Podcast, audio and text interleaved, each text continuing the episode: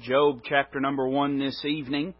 You know, uh, when we stop and think, I was pondering as I was sitting there listening to the song being played, thinking about we so often talk about the Lord is coming back. We know that is a truth. That is not a speculation. That is not a quirk of theology or of sectarianism, but that is a biblical truth that the Lord is returning. We say often that uh, that you know, I wonder what the Lord would find at our house if He was to come back at this moment. I wonder what kind of movies, what kind of magazines, what kind of language, what kind of things the Lord might find if He was to come to our house and to come right now and to come unexpectedly. But you know, you stop and think about it. We know the Lord is returning. We know that in a sense the Lord is always there. He's omnipresent. But when we look at the book of Job, we don't find an occasion when the Lord visits the house of Job, at least not in chapter 1. But I think we have an occasion that is probably a lot more common in our homes today, and that is that Satan comes by the house of Job, and there are some things that he finds.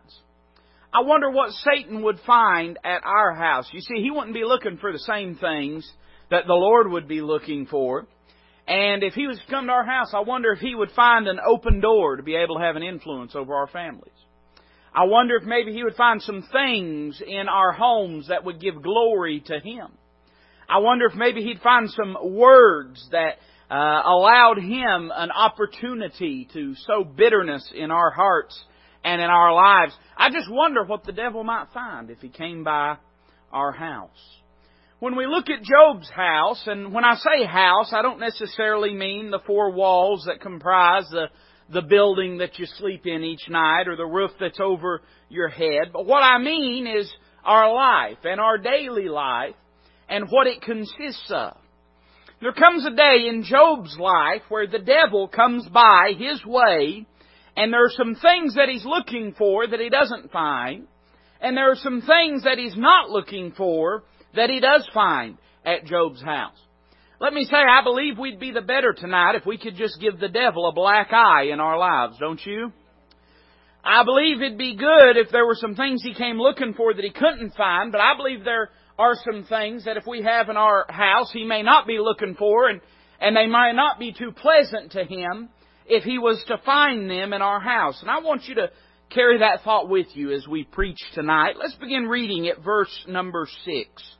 The Word of God says this, Now there was a day when the sons of God came to present themselves before the Lord, and Satan came also among them. And the Lord said unto Satan, Whence comest thou? Then Satan answered the Lord and said, From going to and fro in the earth, and from walking up and down in it. And the Lord said unto Satan, Hast thou considered my servant Job, that there is none like him in the earth, a perfect and an upright man, one that feareth God and escheweth evil. Then Satan answered the Lord and said, Doth Job fear God for naught? Hast not thou made an hedge about him, and about his house, and about all that he hath on every side? Thou hast blessed the work of his hands, and his substance is increased in the land. But put forth thine hand now, and touch all that he hath, and he will curse thee to thy face. And the Lord said unto Satan, Behold, all that he hath is in thy power, only upon himself put not forth thine hand. So Satan went forth from the presence of the Lord. Let's pray together. Father, thank you for this time you've given us. I pray now, Lord, that you would give life and give uh, power to the words that are preached and spoken tonight. Lord, that you would take these truths and thoughts and that from my feeble lips and broken words, Lord, that your Spirit would sing a song to our souls. And you deal deeply with us and who we are in a very personal way. Now, Lord, we're trusting you to do this because we've counted you faithful. We know, Lord, that you keep your promises and Lord, we know that you're able to do these things and you have a desire to do this tonight, Lord. We've come because we believe you want to deal with us. So Lord, I pray in faith and confidence that you would accomplish this in our hearts and lives.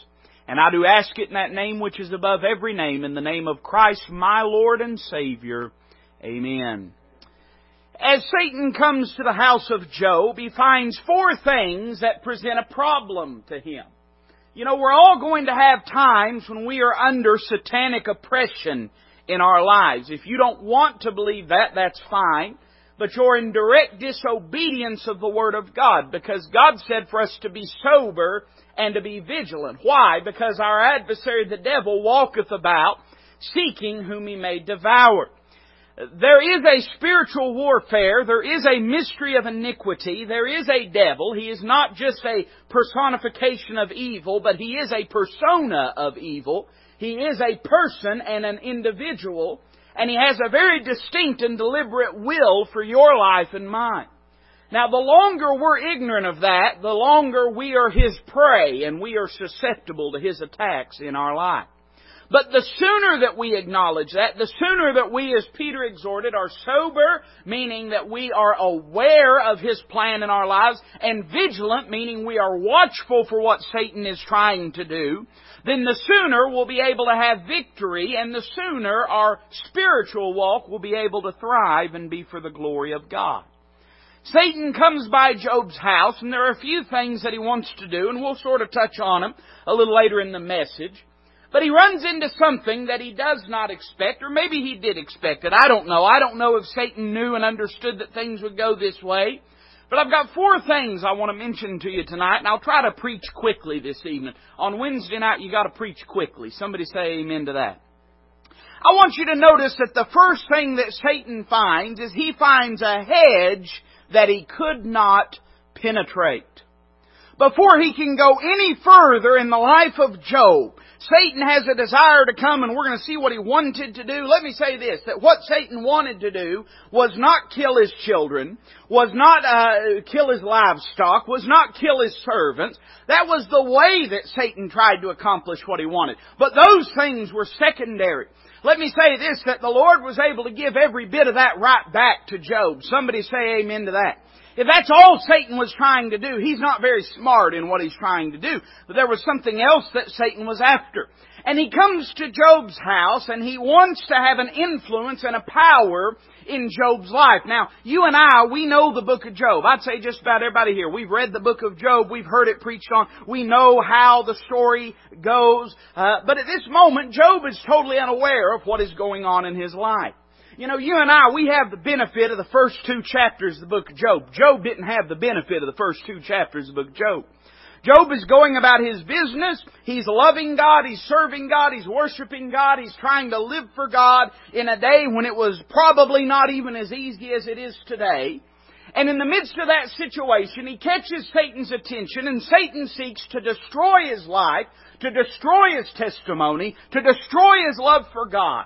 But before Satan can ever lay a finger upon Job's life, there is something that must happen first. Look again at verses 10 and, or verse number 8. It says, And the Lord said unto Satan, Hast thou considered my servant Job, that there is none like him in the earth, a perfect and an upright man, one that feareth God and escheweth evil? Then Satan answered the Lord and said, Doth Job fear God for naught? Hast thou not made about, uh, made an hedge about him, and about his house, and about all that he hath on every side? Thou hast blessed the work of his hands and his substance is increased in the land. Before Satan could ever lay a finger upon Job's life, he had to first acknowledge and ask the permission of God concerning a barrier, a boundary, a protective wall that God had placed around his life. Now there's a lot of things we can learn from that. There's some folks that read that and they think to themselves, well that's good, nothing can ever hurt me. Well that's not the way it turned out for Job. Somebody say amen to that. But what it does tell me is this, that the things that I have in my life, I only have because God has allowed it. Whatever you have, if you have health, I mean, if you were able under your own volition to get in a car and drive here tonight, it's because God allowed it. If you had the food in your belly to be able to get here, and maybe you don't, we'll see if they start to growl after a little while, but food enough to get here and, and feel good, then God allowed that to take place. Now you say, preacher, I understand all that. I mean, you're not telling me anything that I don't know. No, but I'm reminding you of some things that you're prone to forget. Because as we go through life, it gets very easy to look at the things in our life and see them as the product of the work of our hands. But the reality is, if we've got a job to earn that paycheck, it's because God has allowed it. If we've got health and a mind to be able to live and to function, it's because God has allowed it. The sooner that we learn that every good thing cometh from above, from the Father of lights, the sooner that we'll be the better for it. I know lots of folks that are running a rat race trying to make everything work, and they don't realize that there's a God sits on the throne of heaven in the circle of the earth, and that God is sensitive to and is prone to listen to our needs and cares about what's going on in our lives. The sooner you realize that the reason you have anything is God allowed it, then the sooner you'll realize that you'll only ever have anything because God allows. He realizes there's this hedge about Job, but then it reminds us of this truth that anything that entered into Job's life could only do so by the permission of God. There's nothing that happens in the life of the believer but what God knows about it. That doesn't mean that God wants it for them. Sometimes things enter our life because we have allowed something to enter in that God would not have wanted us to. But God, uh, in His giving us a free will, He has allowed us to make choices in our life. But let me tell you something. My free will, I want you to listen carefully. God's sovereignty does not circumvent my free will, and my free will does not circumvent God's sovereignty. God is in control of every situation, regardless of what it may be. God is so in control that He's not afraid to give me a choice. And God has given me such a choice that He'll not interfere with it except we choose and we make that decision. You say, that's bigger than my mind can handle. Well, mine too. Somebody say amen to that.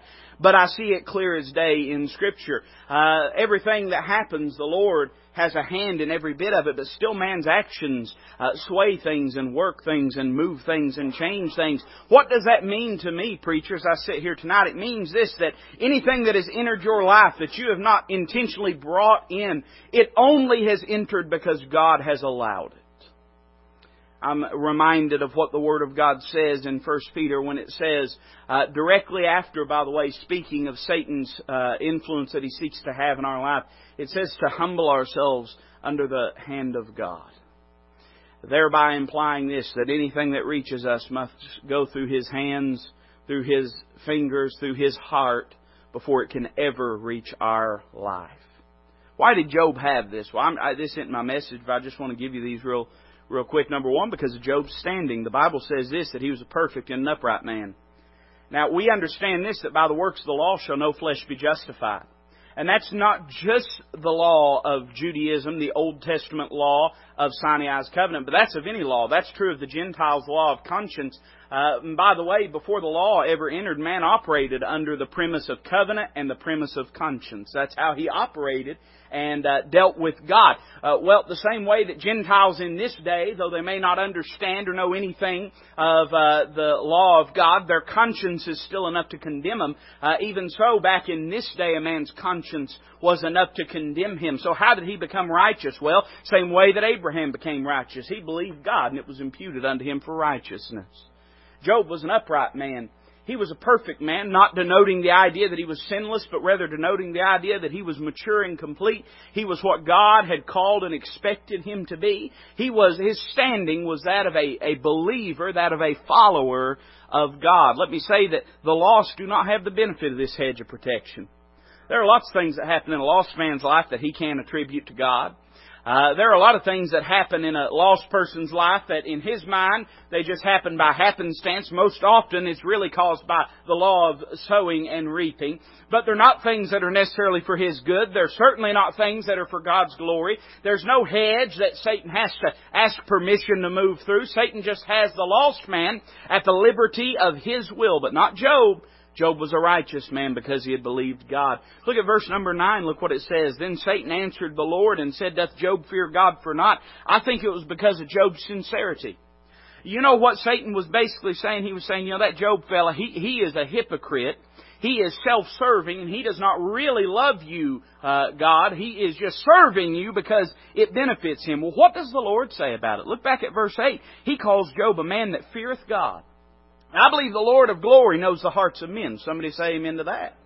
I believe the Lord knew his heart. He knew that Job was sincere. Let me say this, if God knew that Job was insincere, I don't believe he would have ever allowed these things to take place in Job's life. Much in the same way that uh, when uh, the the Lord uh, speaks to Peter and he says, "Simon, Simon, Satan hath desired to have you, that he may sift you as wheat." In other words, Satan looked at Peter's life, said, That Peter, I don't think there's as much to him as he lets on. He looked at Peter and said, I believe there's some cracks in his spiritual armor. I believe I can make a fool of him. I believe I can wreck his life. But the Lord said, uh, Satan hath desired to have you, Peter, that he may sift you as wheat. But I've prayed for you. And you know what the Lord said? He said, when, not if thou art converted. He said, when thou art converted, strengthen the brethren. Peter withstood the assault of Satan. Why? Because he was sincere in his service to God. He really loved the Lord Jesus. He was not a perfect man. In fact, he was probably the most flawed of all the twelve disciples, other than I guess if you want to count Judas. Uh, but uh, Peter was an imperfect man. Peter was a man that was prone uh, to sin and to failure and to falling. He was a man of like passions like you and me, but he sincerely loved God. And because of that, Satan had a target on his back. Job in the same way. Job was sincere. I, I believe also he was a man that served God. The Bible says he escheweth evil. Now, I don't believe there was a church to go to at this day, but I do believe there was an altar to sacrifice at this day, and Job spent time there. He eschewed evil. Because of this, let me just say this. I don't believe God plays favorites, and I don't believe who we are in Christ is relative to what we do. Somebody say amen to that. I don't believe who we are in Christ is relative to what we do. But I do believe, man, I look at the life of the Apostle Paul and I see time and again uh, that he should have been laying dead outside of a city, and sometimes he was laying dead outside of a city. And God protected him and preserved him and watched over him time and again. Why? Because Paul was serving God. Paul was serving God. There were certain things Satan wanted to do in his life, just like in Job's life, before he could ever touch him, he had to go to the Lord and ask his permission. It's interesting to note that the Lord allows Satan to do this in Job's life, and therefore it is God doing it but using Satan to accomplish. You say, I don't know about that preacher. I don't know if God does that. Well, I think Paul would disagree with you because he talked about a messenger of Satan that was sent to buffet him. And yet, you know what the result of it was? He found out that God's grace was sufficient, that God's strength was made perfect in weakness. And he said this, I will therefore glory in mine infirmities that the power of Christ may rest upon me. Now, you can't tell me God didn't have something to do with Paul's thorn in the flesh, but you also can't tell me that Satan didn't have something to do with it either. Now, we're, uh, listen, we're in deep waters tonight. I understand that, but just understand this no matter what Satan seeks to do in your life, uh, two things. He's got to ask God's permission first, and number two, uh, God's always a step ahead of him. Listen, I, I don't doubt that He wants to wreck you, but I believe God wants to perfect you. I, I don't doubt that Satan wants to destroy you, but I believe that, that God wants to, to purge and perfect you and to draw you closer unto Him. I think Satan found a, a hedge that he could not penetrate. So he goes to the Lord and he says, well, he's, he's a hypocrite. He doesn't really love you. And if you put forth your hand against him in verse 11, touch all that he hath, he'll curse thee to thy face. And so the Lord said this, Satan, behold, all that he hath is in thy power. Only upon himself put not forth thine hand. So Satan went forth from the presence of the Lord. Now, what does Satan want to do? Satan is not really interested in killing his children. Uh, I think there may be every reason to believe that Satan already had a hold of his children, uh, but I guess folks could debate that. I don't think Satan really wanted to kill Job's children. I don't think Satan's great interest was destroying all of his livestock. Uh, what was it that Satan was trying to do in his life? Well, notice it again in verse number 11. Put forth thine hand now and touch all that he hath, and he will curse thee to thy face. You know what he wanted? He wanted to turn Job's heart against God. You know that if Satan can get you to get mad at God, and we all, listen, we all have times we get cross, and we shouldn't. Somebody say amen to that so I don't feel like I'm unspiritual. We all get cross sometimes. But if Satan can turn, listen, if he if he can knock you out of loving God, worshiping God, serving God, going to God's house, if he can do that, he's he's done what he's tried to do in your life. You say, how do I keep him from winning? Well, how did Job keep him from winning? I think that Satan found a hedge he couldn't penetrate, but I think Satan found a heart that he could not provoke. Satan tried several things to turn Job's heart against God. I wonder what it'd take in our lives. I wonder if we went through what Job went through, if at the end of it we would still have the same heart for God that Job had? What were some things? Well, I want you to notice in verse number 15, he tried by defeating his servants. The Bible says this. Well, look at verse 14. It says, And there came a messenger unto Job, and said, The oxen were plowing, and the asses were feeding beside them. And the Sabeans fell upon them and took them away. Yea, they have slain uh, the servants with the edge of the sword, and I only am escaped alone to tell thee. He began by basically disrupting Job's ability to serve, to work, to provide for himself. We look at that and we think, well, the servants died. What a big deal, you know, but if they were your servants, you might feel different about it. When it says servants, I don't believe it's talking about butlers. I believe it's referring to hired hands, people that uh, Job had. You might call it this. You might say that Satan walked by and destroyed Job's business one day.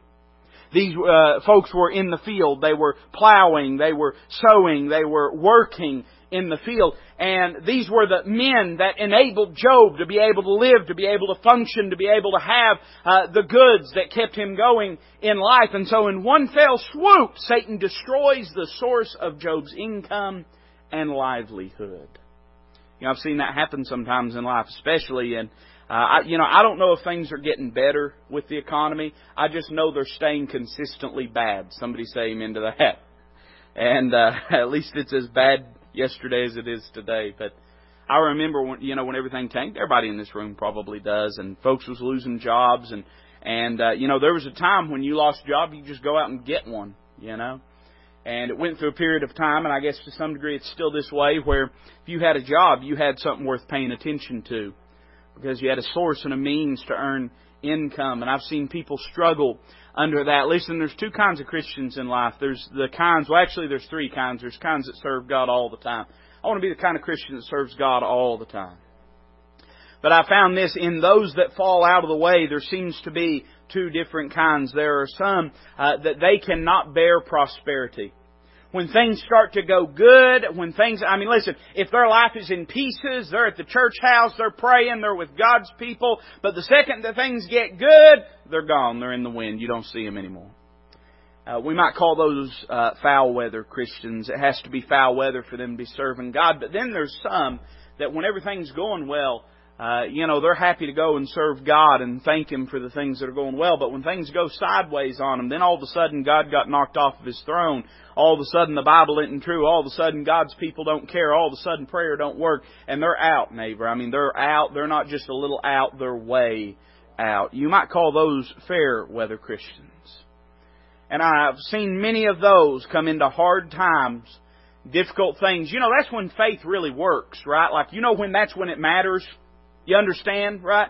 I, I mean, I, I, I don't want to degrade faith, okay? So listen carefully to what I'm about. I'm not trying to liken faith to a spare tire, but that's like saying my spare tire's good and everything except it's got a hole in it. It rides good in the trunk. It won't go on the car, but it rides good in the trunk. When things go wrong, that's not when you don't need faith. That's when you need faith all the more.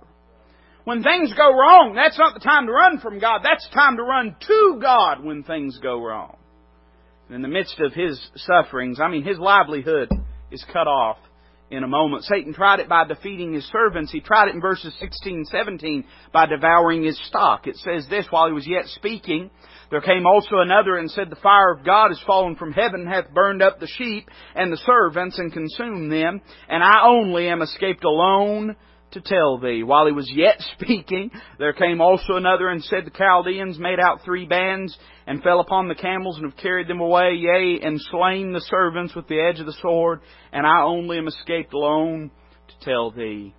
I've never had a day like that, but I've had a few I felt like were close. Somebody say amen to that. How would Job even claim that on insurance? You know? the fire of God fell and destroyed all my sheep. I mean, how do you even claim that? Like anyone's going to believe that, but there it happened to him.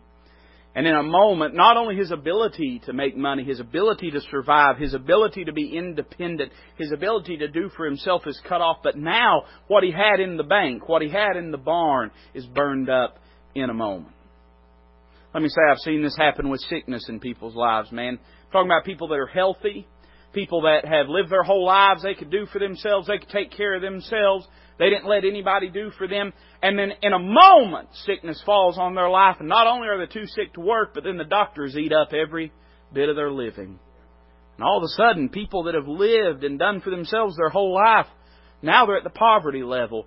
They're having to pray and beg God for the next meal. I've seen a lot of them get angry and get bitter towards God and turn away. That's what Satan was trying to do in his life. He tried it by defeating his servants and devouring his stock. Look at verses 18 19. It says this, while he was yet speaking. There came also another and said, Thy sons and thy daughters were eating and drinking wine in their eldest brother's house. And behold, there came a great wind from the wilderness and smote the four corners of the house. And it fell upon the young men, and they are dead, and I only am escaped alone to tell thee. Let me tell you something. I've seen a lot of people that could withstand when God laid them in a sick bed. I've seen a lot of people that could withstand when God took away the financial security. But Job stood even when his children were took from him. That's tough. I'm just being honest with you. I could try to stand up here and be real spiritual and tell you how easy it is, tell you how I'd never be angry at God if that happened to me, but I don't know. I trust, I hope, I pray that God would give me the strength. I know He'd be faithful. I pray and hope that I'd be faithful. But I tell you this, we better be careful about being too judgmental if we've not stood where Job stood. There's a lot of ways for your kids to be took away. You know, I mean, they don't have to die. Of course, that's horrible and awful and tragic, and people that, that deal with that, I can't imagine the, the soul crushing pain that that must be. But there's folks in this room that Satan's got a hold of their kids and took them away. What are you going to do when that happens? You understand that it's not just your children. I mean, Satan may have a plan for their life, but that's not the end game. What Satan's trying to do is get you to turn around and shake your fist at God. That's what he's trying to get you to do. He's trying to get you to look towards heaven and say, God, why'd you do this to me? God, how dare you? They were mine. Well, you know, they were never yours. They were always God's. God had a plan in all this for Job. I don't think Job understood it, but I think he understood God enough to know God had a plan. And notice what his response is in verse number 20. Then Job, then, man, you talk about a loaded word. Then. Then. After what? Well, after his, his servants had been killed and his camels and his sheep and his oxen had been slain and his children had died, then, after all of that happened, Satan had unleashed all the fury of hell against Job to try to get him to turn against God. What Job do? Then Job arose and rent his mantle and shaved his head and fell down upon the ground and worshipped. And said, Naked came I out of my mother's womb naked shall I return thither. The Lord gave, and the Lord hath taken away. Blessed be the name of the Lord. In all this, Job sinned not nor charged God foolishly. Let me say this, there is most definitely a deliberate act of the will that Job expresses when he says, Blessed be the name of the Lord. But I think he expressed that deliberate act of the will because he understood the declarative truth that he was also uttering. You understand that God's goodness is not connected to your opinion of God's goodness. You could hate God, God would still be good. You could love God, God would still be good. It's interesting that he does not say like the psalmist, bless the Lord, O my soul. And he does not say like the psalmist in another place, I will bless the Lord. But rather, Job just issues and utters a declarative statement, blessed be the name of the Lord. We use that statement, bless, that word bless so often as a, as a verb. But Job uses it as an adjective. And he says the Lord's name is still blessed. God hasn't changed. Job says everything's changed for me. Nothing today is the same as it was yesterday. There's folks in this room never thought they'd be sitting where they're sitting right now. Talking about in your life. You never thought that. You never expected. You didn't plan for that. But the Lord's name is still blessed today. As it was back when you had all the plans. you know, I, I, I God has just about broke me of making plans. Somebody say amen to that. Just about. you get all these plans, you know. God just sits back and laughs. How are you going to feel about God when things don't work out? How are you going to feel about God when things don't work out the way that you have planned for them to work out? I promise you, in all of Job's planning, he never planned for a day when his servants would die, when his stock would die, when his children would be took free. He never planned for that. But here he is. What's he going to do? Well, he anchors his soul in the one thing that cannot change. He knows God can't change. Nothing else in his life makes sense now. You understand that? You know, we really put Bible characters on a pedestal, don't we? They're not like us, right? They're exactly like us. It hurt just as much for Job as it would hurt for you and me. In fact, if anything, it was probably harder, for we know more of God now than he would have known then. Things didn't make sense. Job wasn't happy about it. But he understood it doesn't matter what has changed, God cannot change. And if God was good yesterday, then, then the, the logical truth must be that God is still good today. He's not saying, I will bless the Lord. I think Job knew whether he would or wouldn't didn't matter. He knew the Lord is blessed. And he's just as blessed today as he was then. I'd say that Satan found a heart that he couldn't provoke when he came to Job's house. Well, what happens? Things get better, right? No. Things don't get better. In fact, they get exponentially worse in Job's life. You say, well, good, Job's done his suffering. It's all smooth sailing now. No. Things just go from bad to worse. Out of the frying pan into the fire he goes. Look what happens in chapter number two. Again, there was a day. I bet Job, if he could have known what was going on, if he could have read this story of his life at this time in his life, he would have grown to hate the words again, again, another, again. Again, there was a day when the sons of God came to present themselves before the Lord. And Satan came also among them to present himself before the Lord. And the Lord said unto Satan, From whence comest thou? And Satan answered the Lord and said, From going to and fro in the earth, and from walking up and down in it. And the Lord said unto Satan, Hast thou considered my servant Job? There is none like him in the earth, a perfect and an upright man, one that feareth God and escheweth evil, and still he holdeth fast his integrity, although thou movest me against him to destroy him without cause. You know what that is? That's God's I told you so moment. He's saying, go ahead and look at him. He still loves me. He's still holding strong. Satan answered the Lord and said, Skin for skin. Yea, uh, all that a man hath will he give for his life. But put forth thine hand now, and touch his bone and his flesh, and he will curse thee to thy face. And the Lord said unto Satan, Behold, he is in thine hand, but save his life. So Satan went forth from the presence of the Lord and smote Job with sore boils from the sole of his foot unto his crown. And he took him a potsherd to scrape himself withal, and he sat down among the ashes. Then said his wife unto him, Dost thou still retain thine integrity? Curse God and die. But he said unto her, Thou speakest as one of the foolish women speaketh. What? Shall we receive good at the hand of God, and shall we not receive evil? In all this did Job, did not Job sin with his lips. What's Satan trying to do now? Well, at first, he's trying to destroy Job's love for God. He's trying to get him to turn his heart against God. But now we might say this, that Satan is trying to attack his faith in God, his trust in God, or he is trying to persuade his hope away from the Lord. You know, if Satan can't convince us that God doesn't love us, the next step is for him to try to convince us that God will fail us. And we have a choice to make. Satan began to inflict upon Job several things in his life that would lead him to believe that God had given up on him. Number one, I want you to note the attacks on his family. He attacks and slays his children.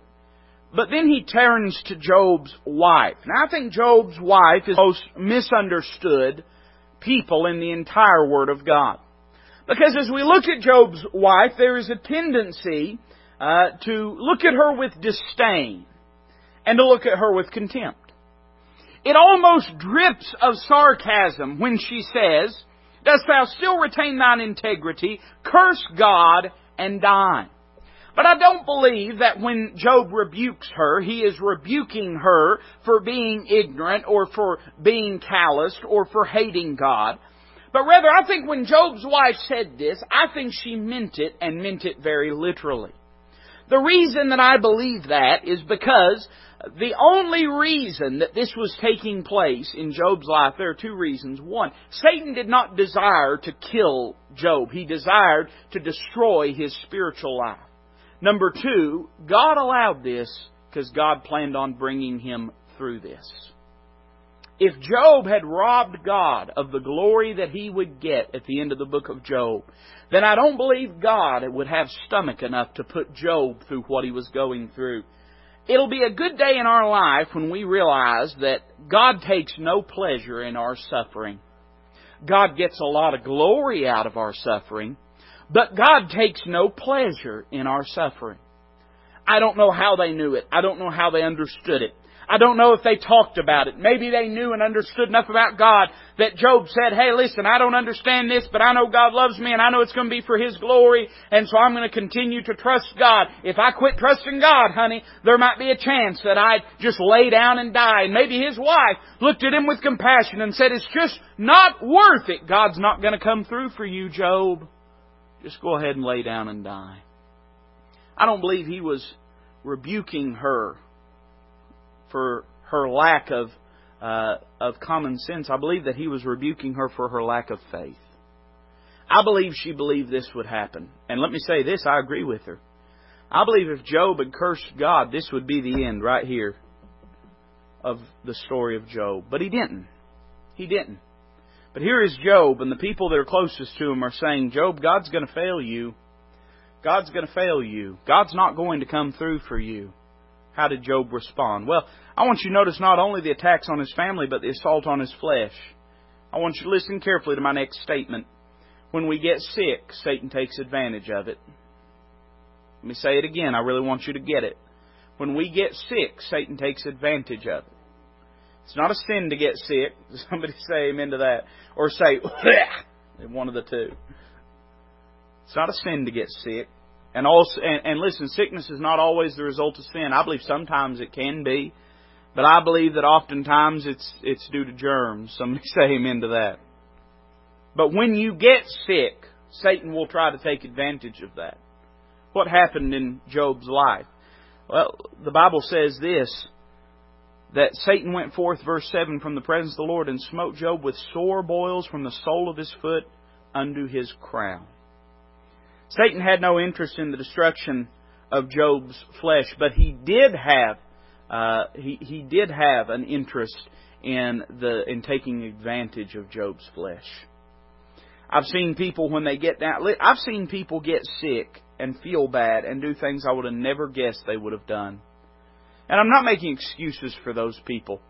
I'm not trying to say it's okay if you get sick and don't feel good, you don't have to serve and love God. That's not what I'm saying. But what I am saying is this, that oftentimes Satan will exploit those situations in our life. Could he cause enough sickness and pain in Job's life to turn him against God? We'll see here in a moment. I want you to notice a third thing, not only through the attacks of his family and the assault on his flesh, but look over chapter 4 at the accusation of his friends. Now, uh, Job has uh, three friends that, that come and talk to him. He actually has four, but three of them show up at one time. And they sit down and they, they do nothing. Verse number 13 of chapter 2 says, So they sat down with him upon the ground seven days and seven nights, and none spake a word unto him, for they saw that his grief was very great. Now that was the last helpful thing that Job's three friends did for him. Because in chapter number three, they begin to speak to him about why he is dealing with these problems. In chapter number four, a man by the name of Eliphaz says this to Job in verse number seven. Remember, I pray thee, whoever perished being innocent, or where were the righteous cut off? Even as I have seen, they that plow iniquity and sow wickedness reap the same. By the blast of God they perish, and by the breath of his nostrils are they consumed. You know what they were saying to Job, and they basically hold this same argument throughout the entire book of Job. There's times they stray a little and veer a little bit, but the basic thrust of their argument is Job, you wouldn't be dealing with this if you hadn't brought it on yourself. And Job says, well, what have I done? And they say, well, I don't know, but you must have done something. and over and over and over again, they use his circumstances to beat him down. Let me say that it's a good friend that'll show us sin in our lives. It's a good friend that will show us if we have sin in our lives. But it's a pitiful friend that uses our circumstances to try to beat us down. That's no friend at all. The Lord rebukes Job's friends at the end of the book of Job, and I'll be honest, after you read 42 chapters of Job's story, you're kind of hoping for it because of the way they behave. But let me say, so often even we do that to people. We don't say it to them, but we think it. Come on now. We think, well, they wouldn't be dealing with that. You, you know, you know what they're saying. Listen now. He made his bed. Now he can lie in it. Well, that may be true for a lot of people, but sometimes you don't know what went into the making up of their bed, and you don't know what happened in their life. You say, preacher, you're making excuses. No, I'm, I'm leaving it to the judge of all the earth to do right. And he's capable and able. How did Job respond? Would this shake his hope and his faith? His, his wife says, Job, God is going to fail you. You might as well go ahead and curse him and die. His flesh is screaming to him, you can't handle this, you can't take this, you're going to die. And his friends look to him and say, Job, you're going to die because you're to blame for all this. How does he respond? Um, you don't have to turn there, it's just a few verses. But in chapter 19, verse 25 and 26, Job says this. You know it quite well, I'm sure. He said, For I know that my Redeemer liveth, and that he shall stand at the latter day upon the earth. Though after my skin worms destroy this body, yet in my flesh shall I see God. He believed that God would not fail. He believed that God would stand at the latter day upon the earth, that God had not forgotten about him, that God had not left him alone, that God still had an interest in his life. And notice what he says in chapter 23 in verse 8, Behold, I go forward, but he is not there. And backward, but I cannot perceive him. On the left hand where he doth work, but I cannot behold him. He hideth himself on the right hand that I cannot see him. Job is saying this, I can't see him with my sight. So I'm going to have to see him by faith. And he says, But he knoweth the way that I take. When he hath tried me, I shall come forth as gold. You know what he's saying? He's saying this. I can't find God if he doesn't want to be found. But God can always find me when it's time to be found. When God wants to hide himself from me, he's able to do it. He must have a purpose in it. Because if he wanted to find me, he knows exactly where I'm at. Job says this I'm going to quit trying to work it out, and I'm going to trust him who's working on it and working it out. You know, that's really the sweet rest and resignation that faith brings us. To say, I, I, I can't do it, so I'm going to quit trying, but I'm going to trust the one that's able. Job says, I've spent 20 chapters trying to find him, and I've come up empty but He knows exactly where I sit tonight. And when it's time to find me, He'll come and find me. We find in Job a hope that Satan couldn't persuade. Despite his greatest efforts, Job said, I'm going to trust God. Even when I don't feel like trusting God, even when I can't find God, I'm going to trust Him because He's still the same today as He was for all these years in my life. Turn to chapter 42 with me. I want you to notice one final thing. Take the time to read the book of Job. You'll be helped by it. Listen, the only way you'll get help from the book of Job is if you just put your name. Where it says Job, say your name. And you'd be amazed how much help you'll get from that. If you'll try to answer things the way Job tried to answer them, if you'll let God talk to you the way He talked to Job, you'd be amazed how it'd help you sometimes. What happens in chapter 42? Well, the Lord shows up a few chapters earlier, and He sets everybody in their place. One of these days, the Lord's going to show up, and He's going to set everybody in their place. I'm not trying to scare you. I'm just letting you know that's coming. And all things will be made right and be made manifest in His eyes. And then Job, after the Lord pauses for a moment, Job says something in verse 1 of chapter 42. Then Job answered the Lord and said, I know that thou canst do everything and that no thought can be withholden from thee. Who is he that hideth counsel without knowledge? Therefore have I uttered that I understood not, things too wonderful for me which I knew not. Here I beseech thee, and I will speak. I will demand of thee, and declare thou unto me. I have heard of thee by the hearing of the ear, but now mine eye seeth thee. Wherefore I abhor myself and repent in dust and ashes.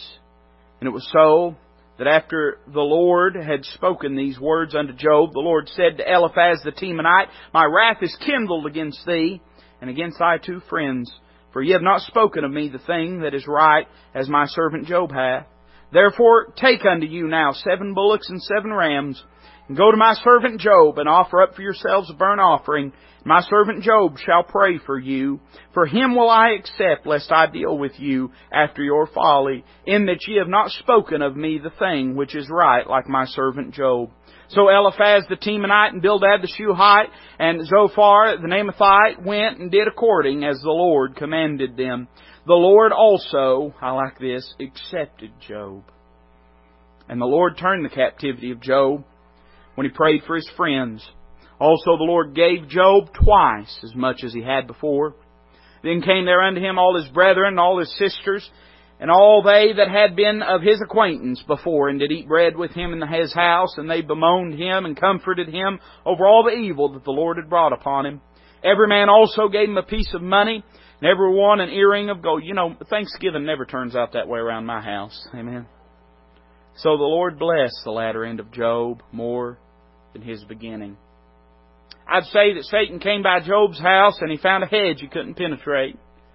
And even when God allowed him in that hedge, he found a heart that he couldn't provoke and a hope that he couldn't persuade. But you know, Job leaves after, or Satan leaves after chapter 2. Uh, can I give you a convicting thought the Lord brought to my mind just then? Is that the Lord, uh, or the, the friends, the so-called friends of Job carried on the work of Satan far longer than Satan ever did in Job's life. God help us to not be the instruments of Satan. Satan, listen, Satan left the picture in chapter 2. But he had a few good, good Christians that could rub Job's nose in the dirt and carry it on. Satan's been long gone. But the Lord shows up finally at the end of the book. And Satan finds that there is a harvest that he cannot prevent in Job's life. I don't believe Satan had this plan. but I believe the Lord had this plan before the foundations of the world. Job wound up the better for it. Now listen, either we believe Romans 8:28 or we might as well tear it out of our Bible and quit quoting it. And we know that all things work together for good to them that love God, to them who are the called according to his purpose. Job is living proof of that. You and I are living proof of that. I'm not asking you to understand that. I'm just asking you to believe that. I'm not asking you to work everything out with it. Uh, the Lord may grace you to be able to work a lot out about it, but I've got a suspicion you'll never work all of it out, at least not on this side of glory. But you can still believe it and enjoy and reap the benefits of it. Because at the end of the day, Satan thought he had control in Job's life. What he didn't reckon is that the Lord had control of him and was using him to purge and perfect his servant and to bring about something in his life that was far better than what he had before. I don't know what Job would have said on that day, but I know that Job would have said on this day that we sit here tonight he would have said, I don't know that I would have asked for it, but I'm sure glad God gave it.